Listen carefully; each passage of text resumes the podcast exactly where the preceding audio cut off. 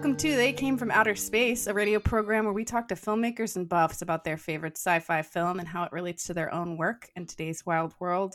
I'm filmmaker Cameron Kitt, and I'm here today with Chantel Castillo to discuss Alex Garland's 2018 film Annihilation.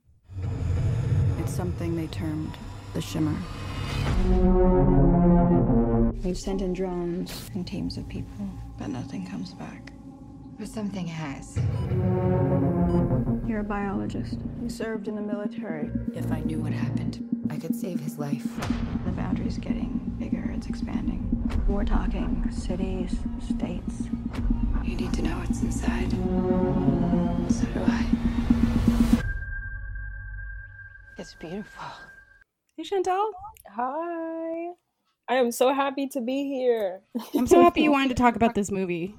Yes, yes. It's so good. It's so I'm good. like jumping inside. do you find that a lot of people you know have seen it, or do you feel like it's not as well known? I think it's not as well known. I feel like you have to be really tuned in to like what's going on. I really feel like that. Um I really like Natalie Portman. She's amazing. I feel like if you like her as an actress and you follow her work, then that's that would be a way where you know that movie. But no, I don't think it's that like well known. Yeah, we'll get into it because the budget and like the box office do speak to that. Unfortunately, that's a really good point. That if you like her, because she carries this movie so effortlessly that I didn't even think about it. She's the best of the best. Uh, um, for those of you who don't know, Chantel Castillo is a Brooklyn-based filmmaker and artist. Her work includes a, a music video film called Whim, World is Mine, which premiered last year. And she's currently working on a dramatic short film this summer, shooting this summer about a very intense breakup phone call. So, Chantel, um, why did you choose Annihilation? Whew, that's a good question. Um, well, when me and Cam were chatting, we were chatting about sci-fi because uh, Cam is a sci-fi director, and of course, um, she was geeking about that, and I mentioned uh, Annihilation because I was like, "Have you seen Annihilation?" And she's like, "Yes, duh." And then she's like you know like we have to talk about this and i think it's just a great movie um to talk about i think mostly what really like drew me in was more so like i guess i can consider this movie a little trippy because towards the end it gets really trippy. So that is like my world. I love that stuff. So that's why i think i really because that is like literally mm. like what i always think about when i think of that movie. The ending mm-hmm. was just like whoa so mm-hmm. that was that was more so like I, yeah this movie is it this is it and then i also did my research and learned about the director and the books and everything so that also drew my interest because there's like a lot more into the story exactly that's why i yeah. love doing this is i get so much more value when i do the research uh, have you seen either of his other movies, Ex Machina or Men? I've seen half of Ex Machina. I have to finish it. Men is new, isn't yeah, it? that's the. Right? I think it's still in theaters. Yeah. Yeah, my friend saw it and he was like, "It's crazy." So it's also trippy. I think. Really. And all three of them are the, like dealing with very feminist themes. I think like he's out here being the white male feminist that we need, you know. Like, yeah. thank you for showing up, Alex. Like, I don't know. Like, it's just interesting to me that like those three things together. If you look at all those movies, I definitely think you should finish Ex Machina though. I have to. I really do. And it's funny because if you ever seen any of his interviews for the director, he seems so very stoic. You know, like mm-hmm. he's very just like I'm just a regular guy who's mm-hmm. you know, and it's like what? like where a big ego. He's very humble. And yeah. the interviews that I read of his, Alex Garland is very much like, oh, it was a collaborative process. The the humblest people are often the most successful. My guess is that it's because he started as a writer. Like mm, I think yeah. that that just, but who knows? Maybe he's just very laid back. He doesn't have that like in your face attitude. No, no, yeah, he doesn't. Which I guess is like a great quality of his, you know. But, yeah. If you're out here, if you're listening to this and you're a filmmaker, don't be too big in your britches. Thank the team. It's a team. It's a team project every time. It really is. Yeah, I mean, f- filmmaking isn't the the way it used to be. Like auteur theory and the idea of like it all coming from one person's mind. Like that just isn't the way it works anymore. It's very no. collaborative like i like even me just like developing my own work and as the more i grow and get more team i'm like this is not at all just me you know it, it's like it would be just like beyond disrespectful to just be like, you know, like like yeah, I can carry the idea, but there's I can't do this by myself, you know? Like it's it's a team thing, you know? And to have people be involved um to your idea also is like what makes it, you know, literally better. To, yeah, yeah. So you have to have people who believe in you and who believe in the vision, you know? So. And who are willing to add different ideas than, than what you were thinking. Every time I've shot a film, the more power I give to different departments to make more decisions, the better the film gets because there, oh. there's more brain power working. The biggest thing for me is just making sure everyone's playing the same song. Like, okay, we're all in this case, yeah. we're all. I think the phrase that Alex Garland uses a lot is, "This is a film about self destruction." You know, like mm. so we're all doing self destruction or uh, mutation or refraction. Like the they really ran with that whole prism. Like I'm noticing that this third time. I want to talk about that, but um, yes. I want to ask you. So, like, when did you watch this the first time? What was that experience like? What did you think? Oh, that's a good question. First time I watched this. Oh man, I don't even remember the first time I watched this. I think it was somewhere, somewhere, somehow it fell onto my lap. And I watched it and I was just like, whoa.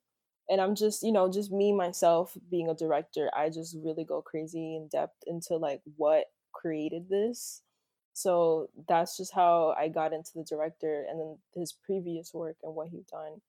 Um, I wish I can really recall the first time I watched this, but I cannot. I only recall the like the time I watched it recently again. But um, you fixated but, on it. It stood out. Yeah, most likely it was in my room on my computer, like every other movie. yeah, every other movie I watch, it's just in my room. Okay, do you turn the lights off? Oh yes, I set the mood. I have a moment. I the, that's like my my self time. You know, I I literally I set the mood. I put my little night lights. I, I do popcorn. Absolutely. literally, it's like a little ritual of mine. I love it. It's my favorite thing to do. I love this idea of like the movie ritual because I just did a recording of an, of another episode of this podcast about Minority Report. I was talking to Monk about how hard it is to watch movies now you know you really do have to create a whole atmosphere and i think a lot of people don't have the attention span so like how do you do it? Yeah. i mean this movie is two and a half hours? It's kind of long. Really? I i don't i didn't even think about i i hear that a lot you know a lot of friends of mine are like oh i don't even watch movies as much because i can't even stand to like watch it at all you know like it's crazy isn't it? Like it is crazy but you know i can't blame them at the same time because it's like unfortunately that is our society you know like we're so used to bits you know watching things in bits and like shorter time that are you know it's complete our time span is completely destroyed but to me I, I it's just different because I just really love it. So once you draw me in, I'm just like hooked. Like I can watch it all the way through. I I do have to be really intrigued though. If not, I do get distracted as well. That does happen, but it, I have to be really intrigued. Like you have to reel me in. And this movie pulls you in yes. pulls you all the way into the shimmer. And I was yes. really noticing the pacing because me too. In the book, I have read the book. In the book, I'm fairly certain it just starts with her already there, right? Mm. Like that in the mm. book, it's like there's no backstory, there's no husband. It's just oh, we're really? already we're already there. We're walking like, and so as a movie, they had to give you all this setup without losing you. They have to like introduce yeah. you to this character. It's kind of slow. She gets pulled in. Like, uh, what what intrigued you about the way the show the movie started? I was just I'm glad that you mentioned that because that makes more sense now. Because if the book just started in the shimmer, I like how when they gave context, it was actually very like snappy, which I liked when I rewatched it. It was very just like cut to the point, you know, like it was just like, you know, give you the information that you need to take you through this movie, which I really liked. And I actually did take a note of because I feel like with people's attention these days, giving information that way is helpful and it wasn't you know too short or or it felt like oh you know like let me just give you these bits and pieces. Like it was a good pace. It was a it was a really great pace. I really enjoyed that they gave it like and that. it's it's so hard to do. Exposition is a tightrope. So there will be spoilers. I'm going to describe the movie. We're going to oh, spoil everything in the movie. So if you haven't seen it yet it's okay. You can still listen to this podcast because some slight spoilage actually can increase your enjoyment of the content. If you want to stop and watch the movie now that's a good idea too. You can always find us on apple and spotify Released in 2018 for Paramount, Annihilation was written and directed by Alex Garland, adapted from the novel by Jeff VanderMeer. It follows biologist Lena, played by Natalie Portman, who, in her search for clues about her husband Kane, played by Oscar Isaac, volunteers for an all girl, all science expedition into an alien zone called the Shimmer, filled with rainbow light and deadly gators.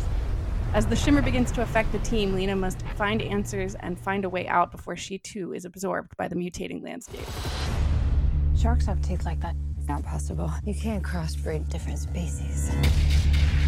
What is it? The soldiers on the last expedition. They went crazy, or something in here killed them. This movie's scary. The last time I watched it, I got full blown anxiety. Like the last scene, I was like, no way. Cause I, I like I it was a good amount of time before I watched it again recently. So the first time I watched it must have been like two years ago. I watched it now, and now I, you know, like my perspective. I'm always like just like learning and things. So you know, my perspective and everything has changed since then. So the ending even like has a different meaning to me, and it gave me so much anxiety. I'm like, oh my god, this is so like beautifully intense. Is the Yes. best way I can describe it. It's like overwhelming, but like beautiful. I'm just not. I'm actually just not realizing. Oh, I can't talk about the ending.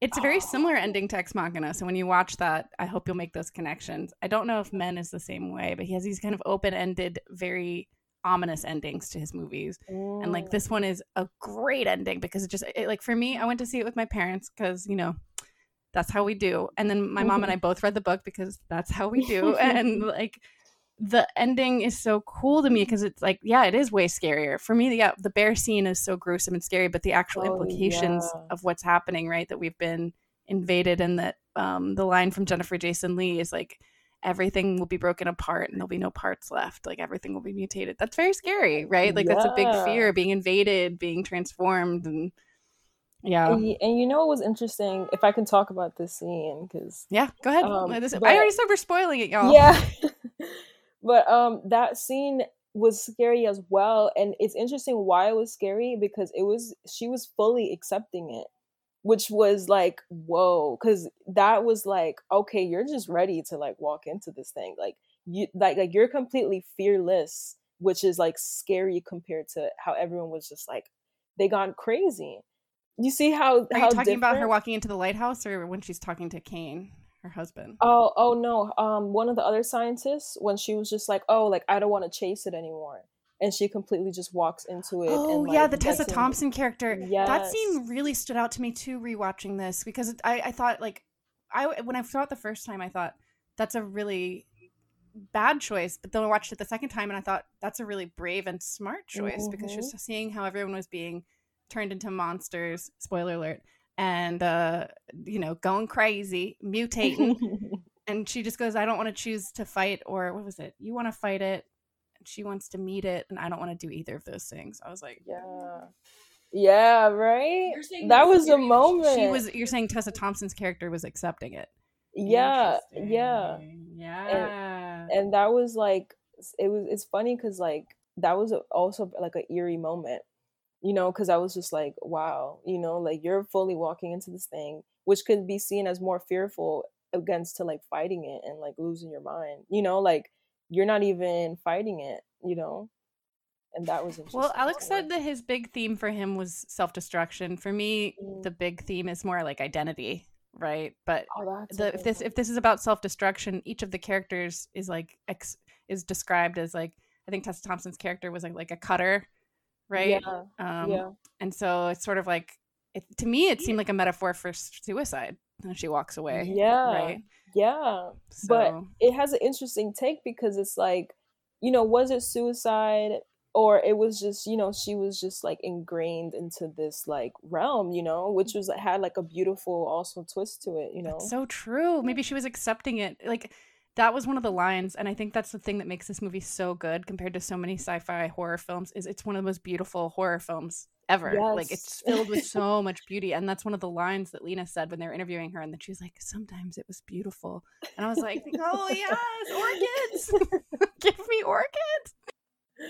it is yeah like everything about it i think that's a really good point to make because it is a, like a beautiful horror like sci-fi horror it's definitely one for you to just like really dive yourself into i love it i really do and I think it, what's interesting, um, the little reindeers. Um, I know there's like a lot of mentions in the movie, but like the little, you know, animals. In- so striking. Why would you say it, st- it stands out to you?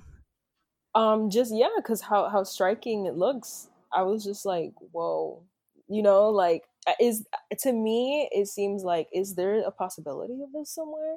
You know, like just like Hmm. some some beautiful mutation of animals So I feel Hmm. like as humans, we're always experimenting with creation, which is like Mhm. also interesting. You know what I mean? Like we don't know how to Mhm. leave things alone.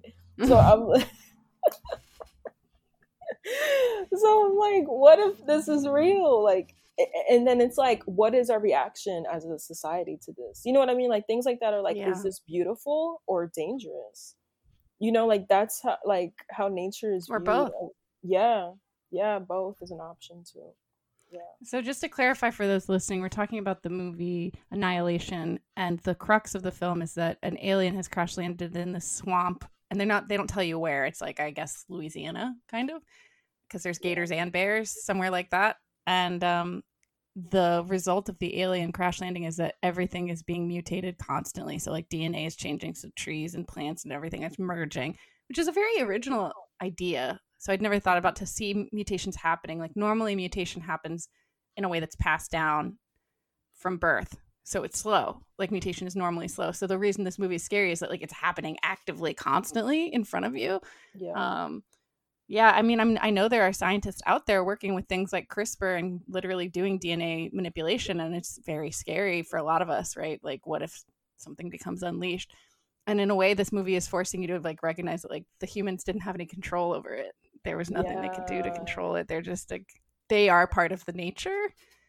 I don't know. That's the scarier part to me. And then there's all these lines of like, I don't know if the alien even wants anything. And I was like, what? Oh It yeah. doesn't want anything. Yeah. So like those are big themes for us little humans. I'm used to the alien movies being like, let's blow up the White House. You know what I mean? Like the alien movies are pretty straightforward. This is like uncomfortable Exactly. because it's not clear. Exactly. It- That was a very very scary scene towards the end because that was what um uh Venus what was the what was the Dr. Ventress, Ventress Jennifer Jason Lee. Yes, her when she got like in that weird cave thing and she was kind of like, you know, talking to herself, just like babbling. She was saying, you know, a lot of things where it was just like, oh, you know, like it's it's not us and you know, it doesn't know what sh- what it wants. And it's so interesting because even when um the alien showed up for Lena and she got scared, she started shooting it. And that was even like, whoa, you know, like everything unknown to us as humans is potentially dangerous. And our first instinct is for like survival and protection. And it's like then what if this thing doesn't even like it's it was crazy to me because it's like what if it doesn't even think like that? You know like it could be like whoa these humans are like super hostile and aggressive. It's mirroring us. It didn't even have an agenda. That that's way scarier than anything I'd ever thought of because it's like exactly Yeah, that's a really good point, Chantel.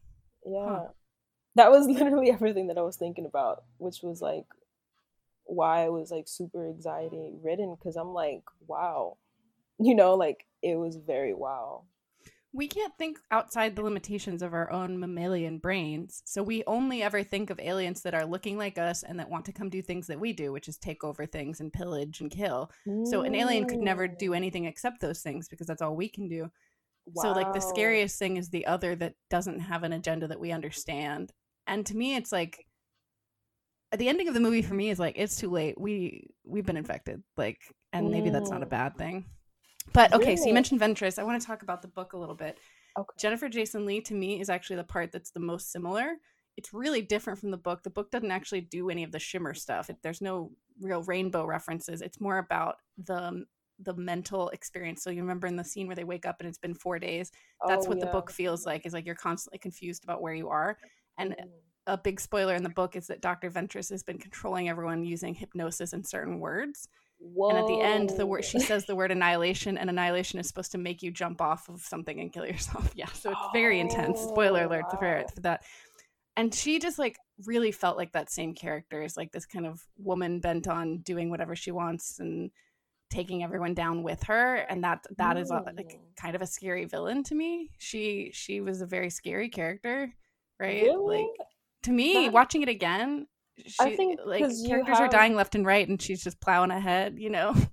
Uh, because to me i didn't think about it that you probably have that context because obviously the book you know you have you have to you have comparisons to draw from because that's interesting because me knowing nothing of the book and just the movie i'm like oh you know like i can understand a little bit why she's like that like you know she's just like Mm. because I was thinking it more from like, oh, you know, they're soldiers. Soldiers have to be that way sometimes, you know, where it's Mm. like we have to keep going. This mission has to be completed, and that was, you know, she was the Mm. leader. So I was like, you know, I completely understand, you know, as like probably un- insensitive as she may have seemed. I was well like, and she did get her answer right yeah, I, and I and I do understand why now it could be like she can be selfish because it was more so like her own journey. Like it was something for her to fulfill for herself. Like it felt like you know whatever happened happened. I needed to do this, you know, for me. You're listening to They Came from Outer Space. This is a radio sci fi podcast. I'm here with Chantel Castillo. I'm Cameron Kitt, and we're talking about Alex Garland's film Annihilation. Yes, we are. So, building off this, when people ask Alex Garland about the book, he said that part of the reason he wanted to adapt it is because it's so original. He tried not to stick to it or reread it too much because he his his quote was, "I wanted the movie to feel like a dream of the book," and he talks a lot about how dreamlike the book is, and I feel like that really comes through. Would you agree that this is a very dreamlike film? I do think so, especially how the editing style was because it was very like you know everywhere. You know, it was you had flashbacks from Lena and then you had some context, you know, of just like Kane, a little bit what he experienced. And then just them being in the shimmer, it was kind of like what was going on. It did feel dreamlike. It did. And especially then when at like there was also some scenes with Lena, you can see where she basically you know you know she survives because she was talking to the people who found her, and then it makes you feel as a viewer like, am I even like what I'm watching is what I'm watching? You know, like is this happening? Because she's still alive. You know, it, it's very like I do think it can be dreamlike. Yeah, yeah. And it's hard though because some some movies I love when they adapt everything perfectly, but he did his own Mm. thing. Like he I, I made it his own. that. I like Yeah. when you have your own interpretation because I feel like, eh, like if you're a reader and then like you know the book that you like or whatever gets interpreted into a movie, I feel like a lot of people are not ever satisfied. They're just like, oh, you so know, true. yeah, like people are not ever satisfied, and I always true. hear you know complaints where it's like, oh, you know, they weren't true to the character. Like there's always something. Uh-huh. So I uh-huh. feel like if you try to do everything by the book, it's just never really going to really. Oh, that's a good. All right, this is the first truly hot take advice. If you're adapting something, don't try to adapt it perfectly because no one will ever be happy, right? Yeah, yeah. Don't adapt it- perfectly. Adapt to it's yourself. completely yes. It's Mhm. completely different to adapt something visually because you Mhm. it's it's so the language is completely different. Mhm. So Mhm. completely different because even as you're reading the book, you're imagining it in your head, you know, and that Well, yeah, is- and no movie can compete with that. Also, very few books are two hours long. So the book has a huge home team advantage where like it gets so much more space to do what it wants. Plus, yeah, I'm filling it in with all the Cameron flavored things that make the book good to me.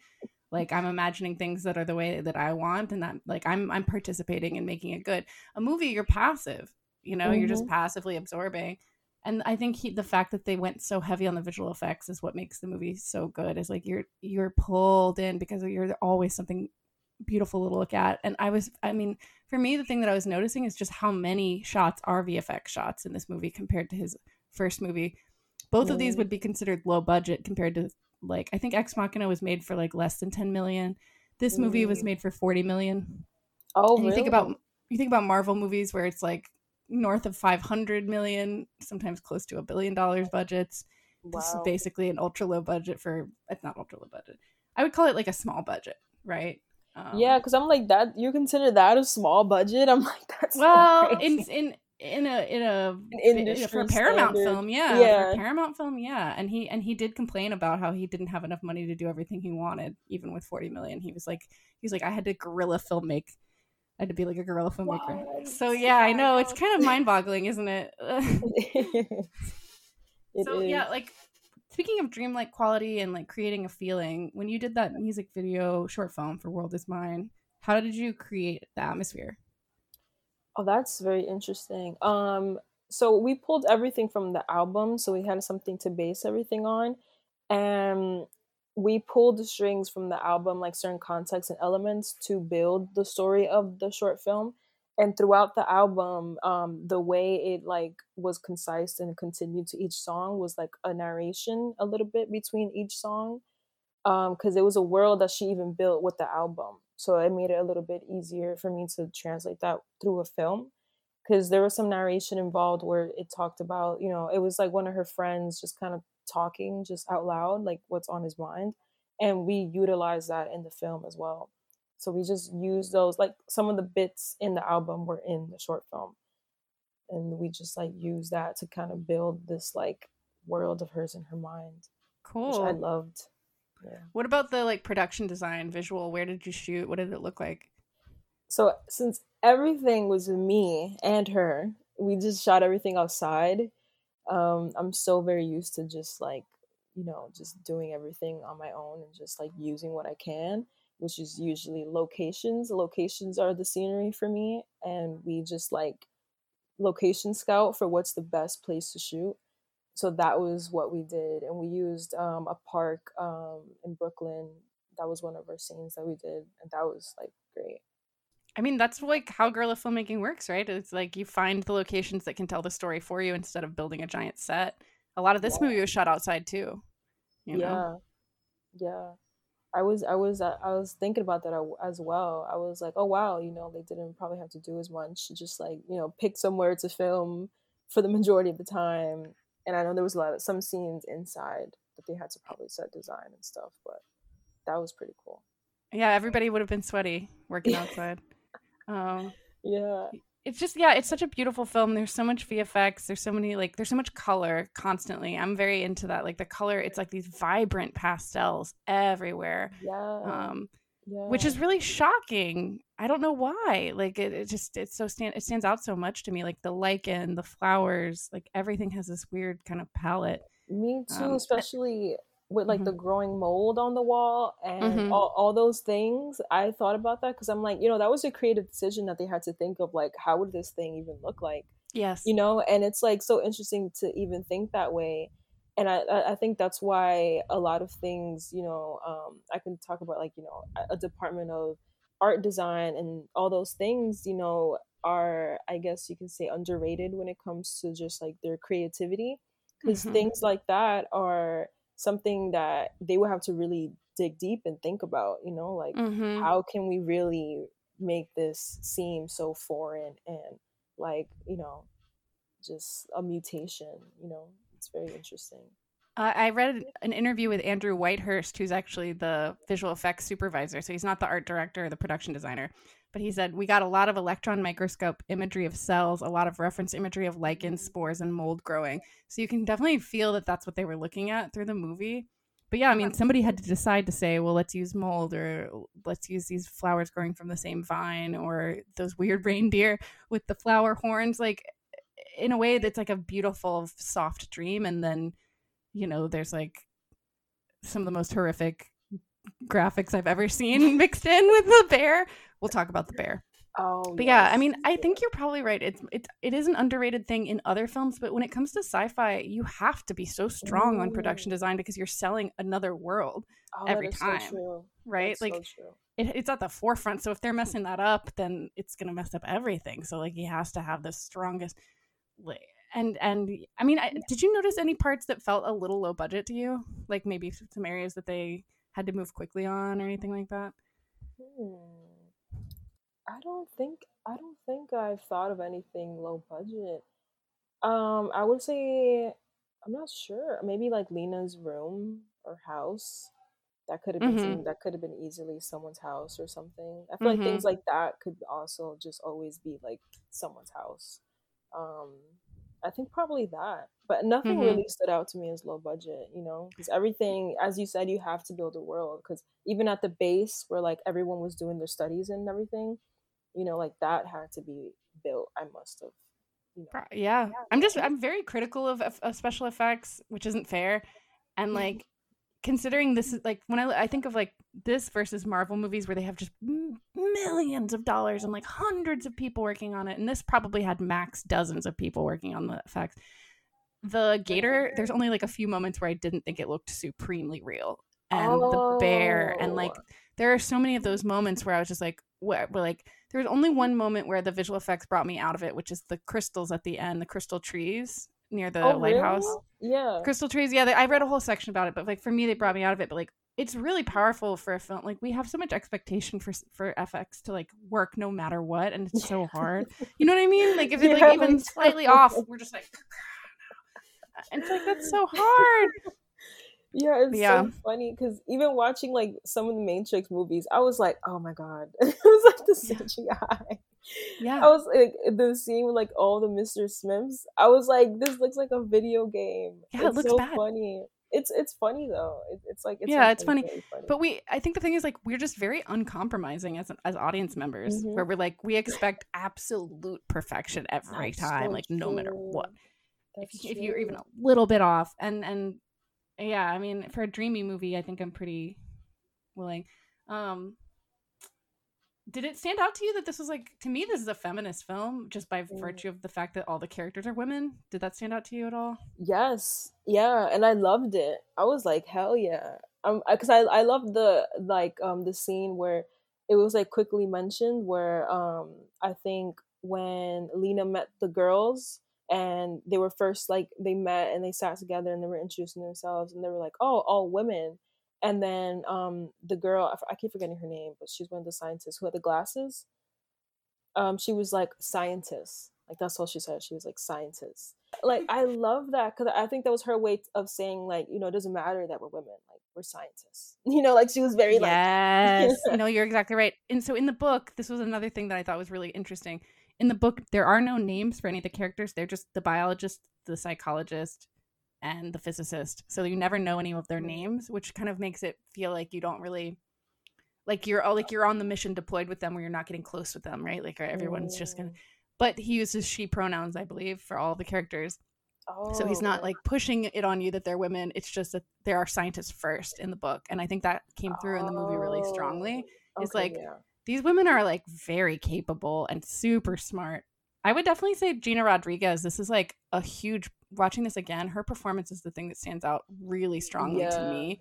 Because it Yeah. should i mean that is as far from ugly betty as we can get is this character. Like she is Mhm. totally different and her acting is just so good and so strong that i feel like it like it really balanced everyone out you know? it did yeah. I like you can really I love you can see the like transgression of just like how she was towards the beginning to like what she became towards the end I'm like wow you know that was definitely very very crazy I mean, and it's hard because you're balancing a lot of characters. You know, Mm-hmm. I've been working on a series um, about a band. It's called Supergroup. It's like a band of witches. I think I've told you about it. And it's just really hard to make sure every character has equal weight. I mean, we're following Lena, so obviously not every character is equal weight. We get very little information about some of these characters, or it's just thrown in really quickly. Yeah. Um, but yeah, it's really hard to do exposition. So, you know, the short film that you're about to be working on, it's it just has one character, right? So that Mhm. solves that problem. yeah So really simple. Um, yeah yeah. True. How you said you also do everything, so you've edited too, right? yes you I mentioned that you really edit. like the editing. Talk to me about the editing in this movie. Like, what did you like? Oh, oh man. One thing about me and when it comes to editing, I'm not very like picky or anything. Like I'm I'm very just like, you know, everyone has their own editing styles and I admire everyone's editing styles. Um for me, I think it's it's hard or a challenge at least to like showcase. It was a lot of like flashbacks and then future and then present. That to me is like for you to do that well is like an accomplishment. That was the only thing to me that I'm just like, okay, yeah. That was very well done. Oof, I know. I that's I didn't I hadn't even thought of that. You're right. It flashes back to her before this. Oh yeah. Mm-hmm. How did they do that? like that's how good it was. Like you don't even notice it. it. It's crazy. There was like all those like three time zones going on. at once and that and it was digestible you know like it wasn't like you can never like chime into the movie and be lost you know which is a yeah. good thing it's a very good thing for editing so there was a some trivia is like um you know they let they do test screenings after a, a test screening that was like kind of bad reviews one of the financiers at paramount his name's david ellison said he thought the film was too intellectual and too complicated, and he demanded big changes to make it appeal to a wider audience, including making Natalie Portman's character more sympathetic and changing the ending. Mm.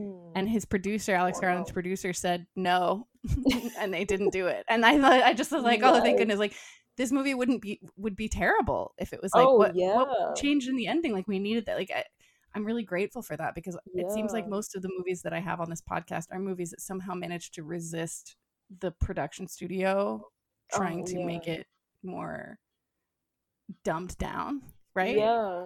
Yeah. Like this and movie is respectful of my intelligence. Like Exactly. You know? I never understand too intellectual. Like it's like you know, people are always so afraid of people thinking and questioning things like literally. You know, like it, it's such like yeah, um like that to me is scary when it comes to a, just a creative standpoint because you know when it comes to just creativity there should be no bounds you know like there's no like this is freedom for us artists you know like we are supposed to think you know how we want to. And without that you know there wouldn't be anything you know these discussions or any probably you know progressions in the art that we have today you know which is interesting. Um i forgot what else. Oh and i also liked how lena wasn't as sympathetic. I did like that about her, yeah. and I noticed that about her because yeah. I I really do like that because you know obviously when you portray a female character, there is a lot of those qualities where it's like oh you know you they're the savior, the the damsel, you know like that kind of archetype where you have to save them or yada yada, and she was like no like I was in the army, you know like this is something that is not foreign to me, you know. Yeah, there's a slow mo shot of her shooting a automatic rifle and yeah, she's like in it. Also, badass. She's self-destructing her marriage. You know, yeah. she's dealing with the fact that she's not sympathetic, and that she's dealing with the fact that like she is, basic. She basically was having sent her husband off to his doom, is what her feeling is. That's not very sympathetic. You know, yeah. she's like dealing with the like fallout of her actions in this movie.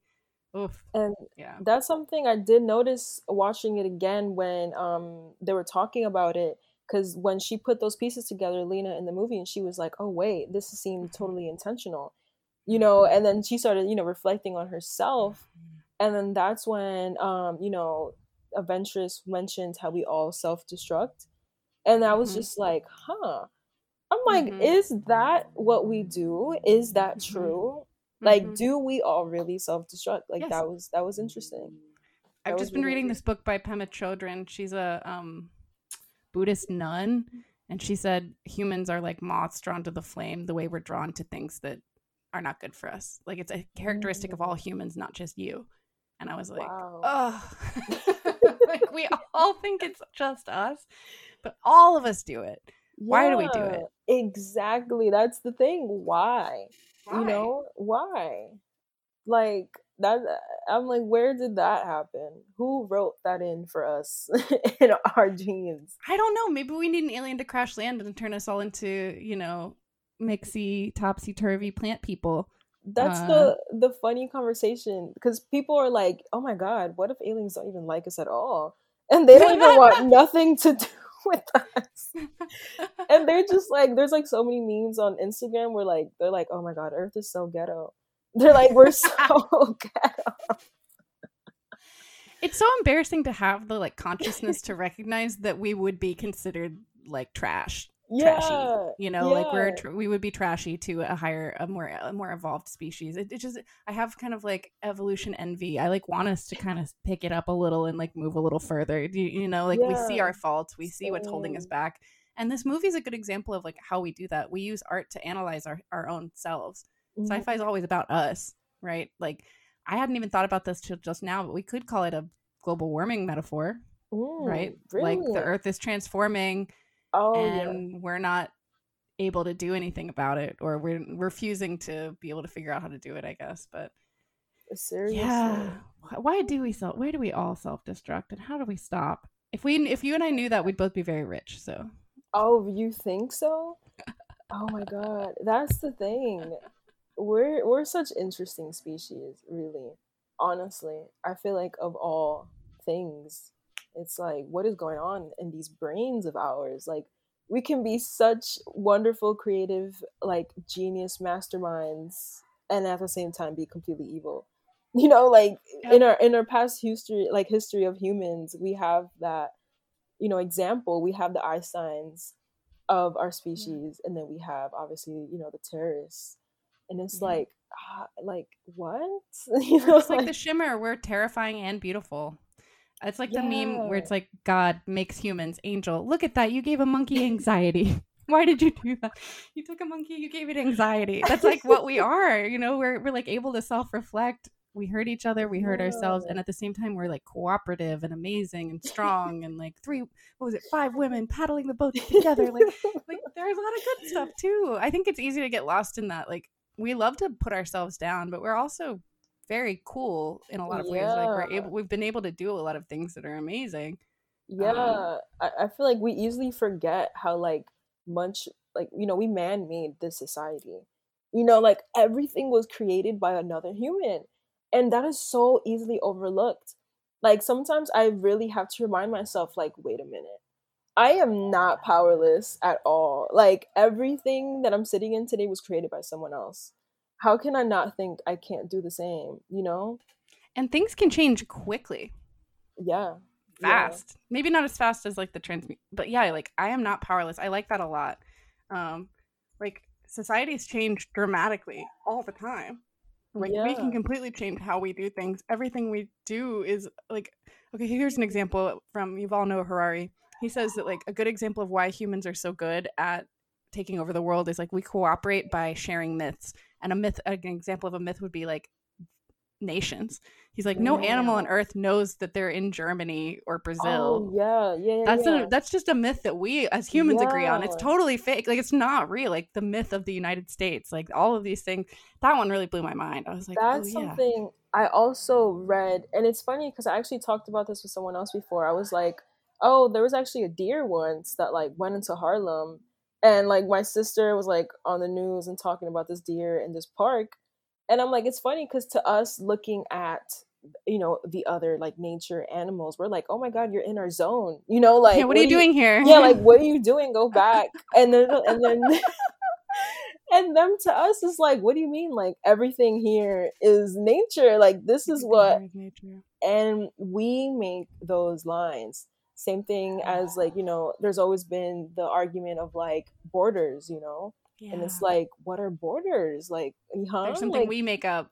exactly and it's like those little things are so interesting because nature itself is it, it's not even like it doesn't identify as anything it's like just earth like we are just Oh, earth Maybe that's what this is a metaphor for. Is it's nature, like nature Yeah. itself, reminding us in the shimmer that we just a small part of everything. Like that, it's so much more big and powerful than us. But yeah, Yeah. that they they say that astronauts tend to come back. Like anyone who goes up and looks at the Earth tends to come back with a much more kumbaya mentality about everyone mm. because they've spent so much time looking at the Earth without borders that it forces you to realize that that like we're all one. And I was like, cool, let's just send everybody, every rich person and politician up there for a few days. See what happens? I would love to talk to an astronaut honestly me and a day with an astronaut would be like the best All right, we'll hook it up. Any astronauts listening to this, listen to the end for Chantel's contact info. You're listening to They Came from Outer Space, a sci fi radio podcast hosted by me, Cameron Kitt. I'm here with Chantel Castillo. We're talking about Annihilation. We're getting deep.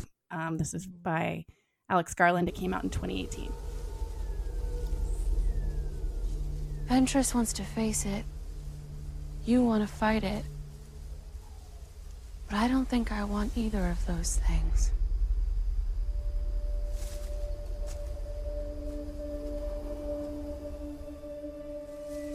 Josie, So, Chantel, what else really stood out to you that you want to talk about? Like reasons that people would want to watch this movie, or maybe um, things that we can take away and learn from this movie as low budget filmmakers. Oh wow. Um something that I would well, it's so funny because I, I pitched this movie yesterday to a friend and all I did was just show him a little bit of the last scene. That's like all I had to do. and we were just like, whoa. He was like blown away.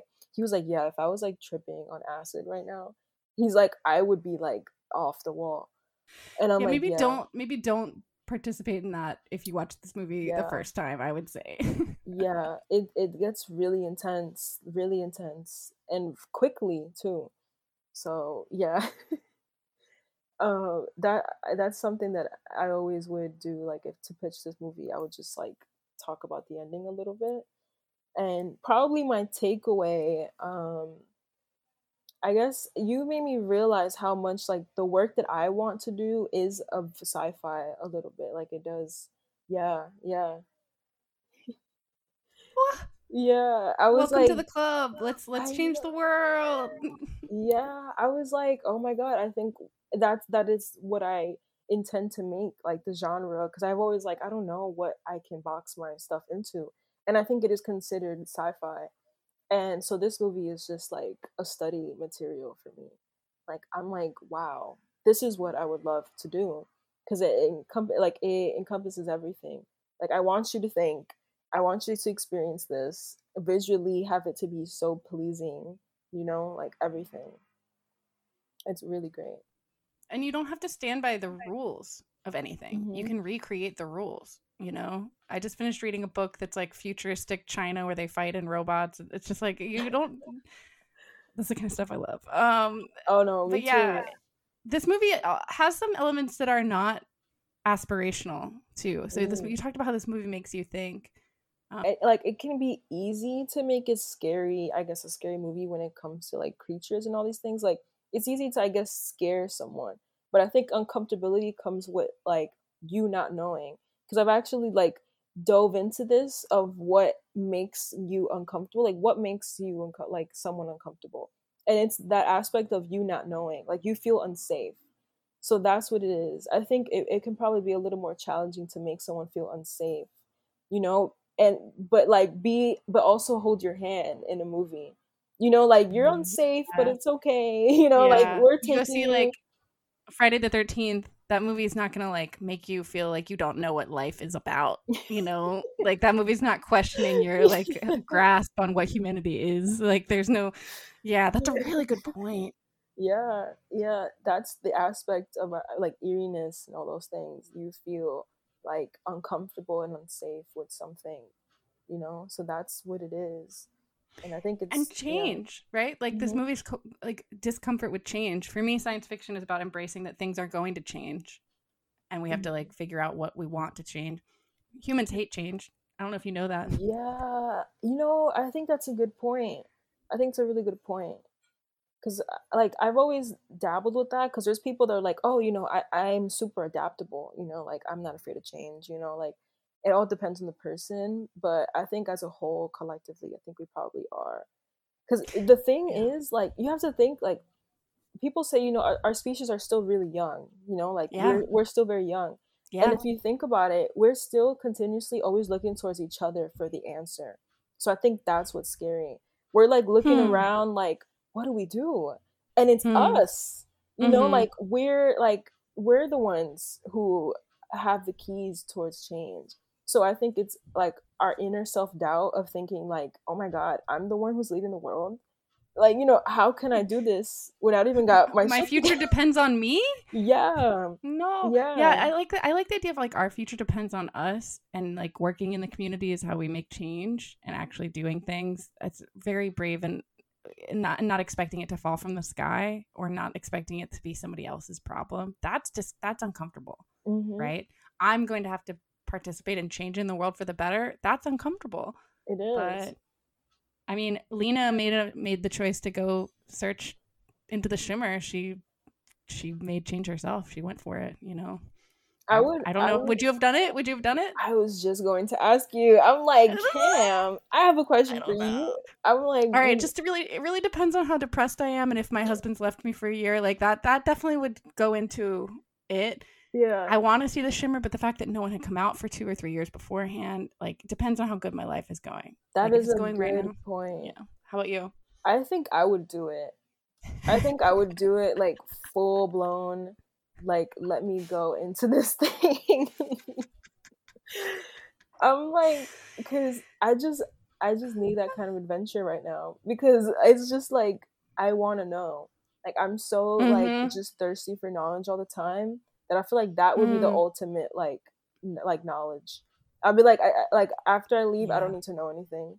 You know, like I, I'm, well, that- I'm good. that's why you like Ventress's character, Jennifer Jason Lee's character. Yeah, yeah. Yeah. One thing you and I bonded over about this movie is that the bear scene is one of the scariest scenes ever. Oh yes. And it remains so for me. This was the third time I've watched this movie and I still couldn't watch it. I had to walk away. Like and, and listening to it, I came back and listening to the sound design, I had to mute it so that I could keep watching it. Like it's that scary. Yeah. If you think you're good at watching scary movies, please watch this movie. See if you can handle the bear scene. No flinches, no turn no turning away. See if you can do that. Because I turned away. How about you?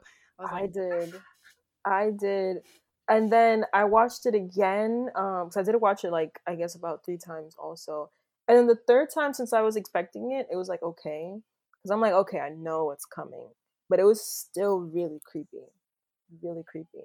And there wasn't a Yeah. lot given in the story to like, you know, talk about it. It was just like we're just gonna give you this creepy likeness and so carry can you explain? We only have a few minutes left. But like, explain what is happening in the scene that makes it so scary.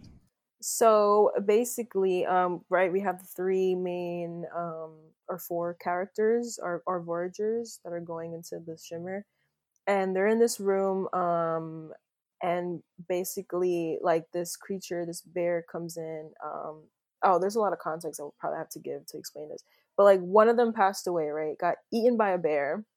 Then let's say next scene a couple scenes after um they're like in this shed um and they're just there and the bear comes and this creature just comes and they're just like what the hell is going on?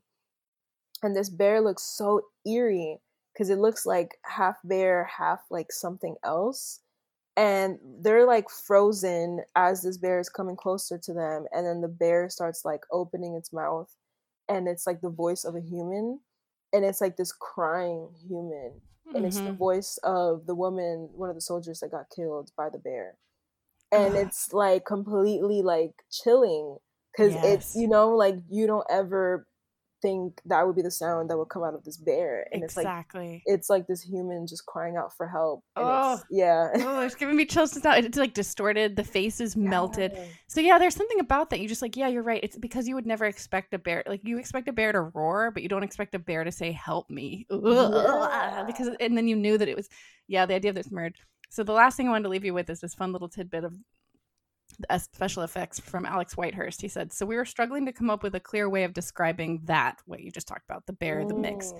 One of our concept concept artists in a piece of 3D software got a scan of a bear skull and a scan of a human skull and literally just mashed the two together. We looked at it and said, "Yeah, okay, that's horrible. That's going to work." the So sometimes- yeah, sometimes the first attempt is the right one, you know? Just go ahead and do the obvious thing and sometimes that's the right thing, you know? It's so funny. The conversations that like we must have in these environments, like, you know, production department must sound like horrible. Like taking this out of context and like a normal, you know, like everyday conversation is like, what is wrong with you? You know? that's terrible. That's great. That's gonna work. That's the worst thing I've ever seen. Let's put that in. Uh, yeah, he's really good at making movies that are unsettling. Um, but yeah, that's that's great. So uh, you would I, I've never heard of that approach, but if you're, you're pitching people to come to watch a movie, you would start with the ending. That's well so that well that for that movie, yeah. Cause that's like the most like whoa of the whole movie to me. yeah, it it is pretty well. So Chantel, where where can we find more about you and and follow you and you know follow what you're working on?